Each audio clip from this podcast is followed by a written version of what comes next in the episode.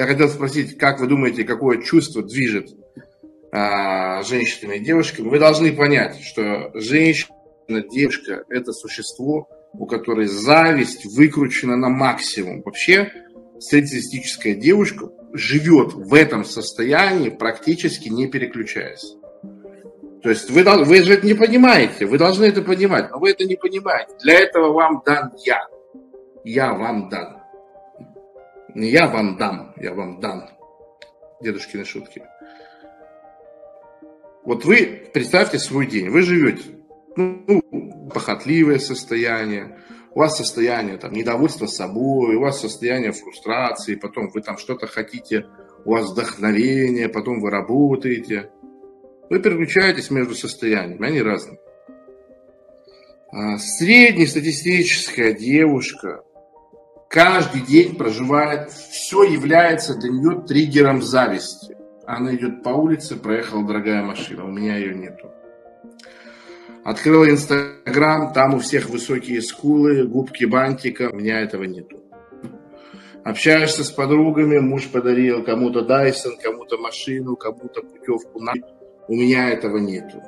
И вот просто бам-бам. То есть каждая итерация с реальностью вызывает зависть и фрустрацию. Зависть и фрустрацию. Тут, конечно же, нужно обратиться, и в чем он не прав. Как же он чувствует? Узнали? Согласны? Соответственно, здесь нужно понимать, что а, все идет из фрейдистского комплекса. Те, кто находится в этом канале, уже об этом знают. Смотрели огромный эфир на эту тему, откуда берется хтоническая первородная зависть. Связана с физиологией, и все это выливается в социум. Опять же, в чем заключается главная социальная претензия женщин к мужчинам? Мы хотим быть такими же, как и вы. Хотя никто не запрещает. Вот, например, я вам объясняю. Вы знаете, что не существует мужских шахмат? Кто это не знал? Плюс чат.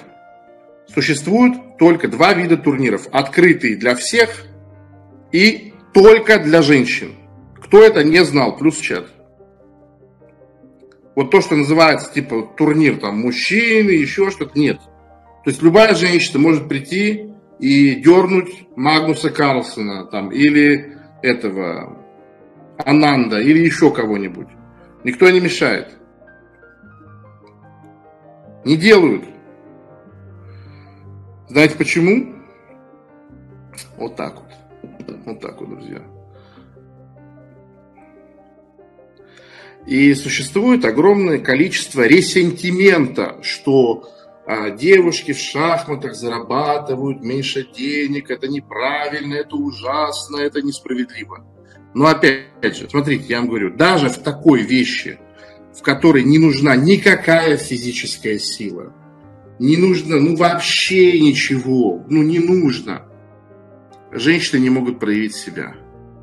И представляете, каково это жить в одной квартире с человеком, который хочет быть по способностям с тобой на равных и не имеет для этого возможности.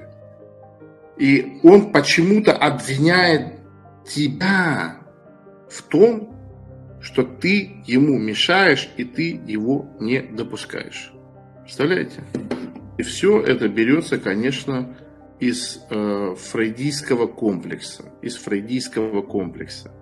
Вот вы мужчина, две ноги, две руки, голова, низ. Пятая точка, торс. Представьте, что вы обнаружили людей, у которых есть третья рука. Или второй мозг. Они в два раза умнее. Вот как бороться в партере, в стойке с человеком, у которого третья рука из спины? Это ж несправедливо. Что, а представьте, что таких людей много. Что вы будете чувствовать? Вот представьте, вот проще я вам скажу, представьте, что есть люди, которым не нужно спать. Вообще. Что вы будете чувствовать? То-то же и оно. Поэтому стремление девушек, женщин в разном возрасте саботировать уменьшать а, мужественность, или прятать ее, или отменять, это глубочайшее, хаотическое, первородное, можно сказать, женское устремление. И то же самое происходит в отношениях, в сожительстве, в браке. Ни одна женщина не превращается в мужика и боится превратиться в мужика от того, что съедется с мужчиной. Но все мужчины знают, что у кого-то начались отношения, э, в 100% случаев был пацан, нет пацана. Все, надо ждать, пока он придет в себя, это снимет с головы, ПЗР закончится, и только потом с ним можно будет общаться. Это знают все. Это знают все. Подтвердите мои слова. Напишите «знаю», если вы знаете это. Потому что для многих женщин это секрет. То есть, когда женщина живет с мужчиной, она не боится потерять свою женственность. Она не боится. У нее нет такого риска. Потому что мужчина не пытается из нее сделать женщину. Потому что мужчина комплектен. У него нет первородной зависти к женщине. Если мужчина добрый, то это то, что называют женщину. Ой, он заботливый, он джентльмен, он подаст руку, он не заберет квартиру после развода он будет видеться с детьми.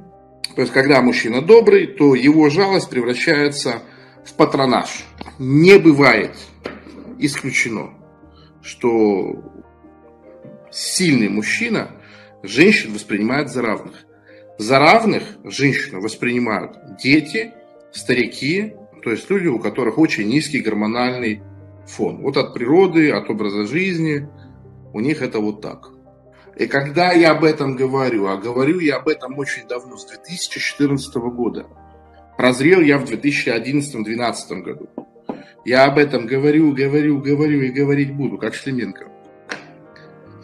И люди не понимают, люди мне говорят, да как так? Откуда ты это взял? Откуда такая агрессия? Откуда? Я объяснял, вам никогда не понять. Вам никогда не понять. Вы не знаете, что это такое. У вас такой проблемы нету. Ее нету, а у нас она есть. И когда я об этом говорю, люди начинают это чувствовать, что это правда. Это и вправду так.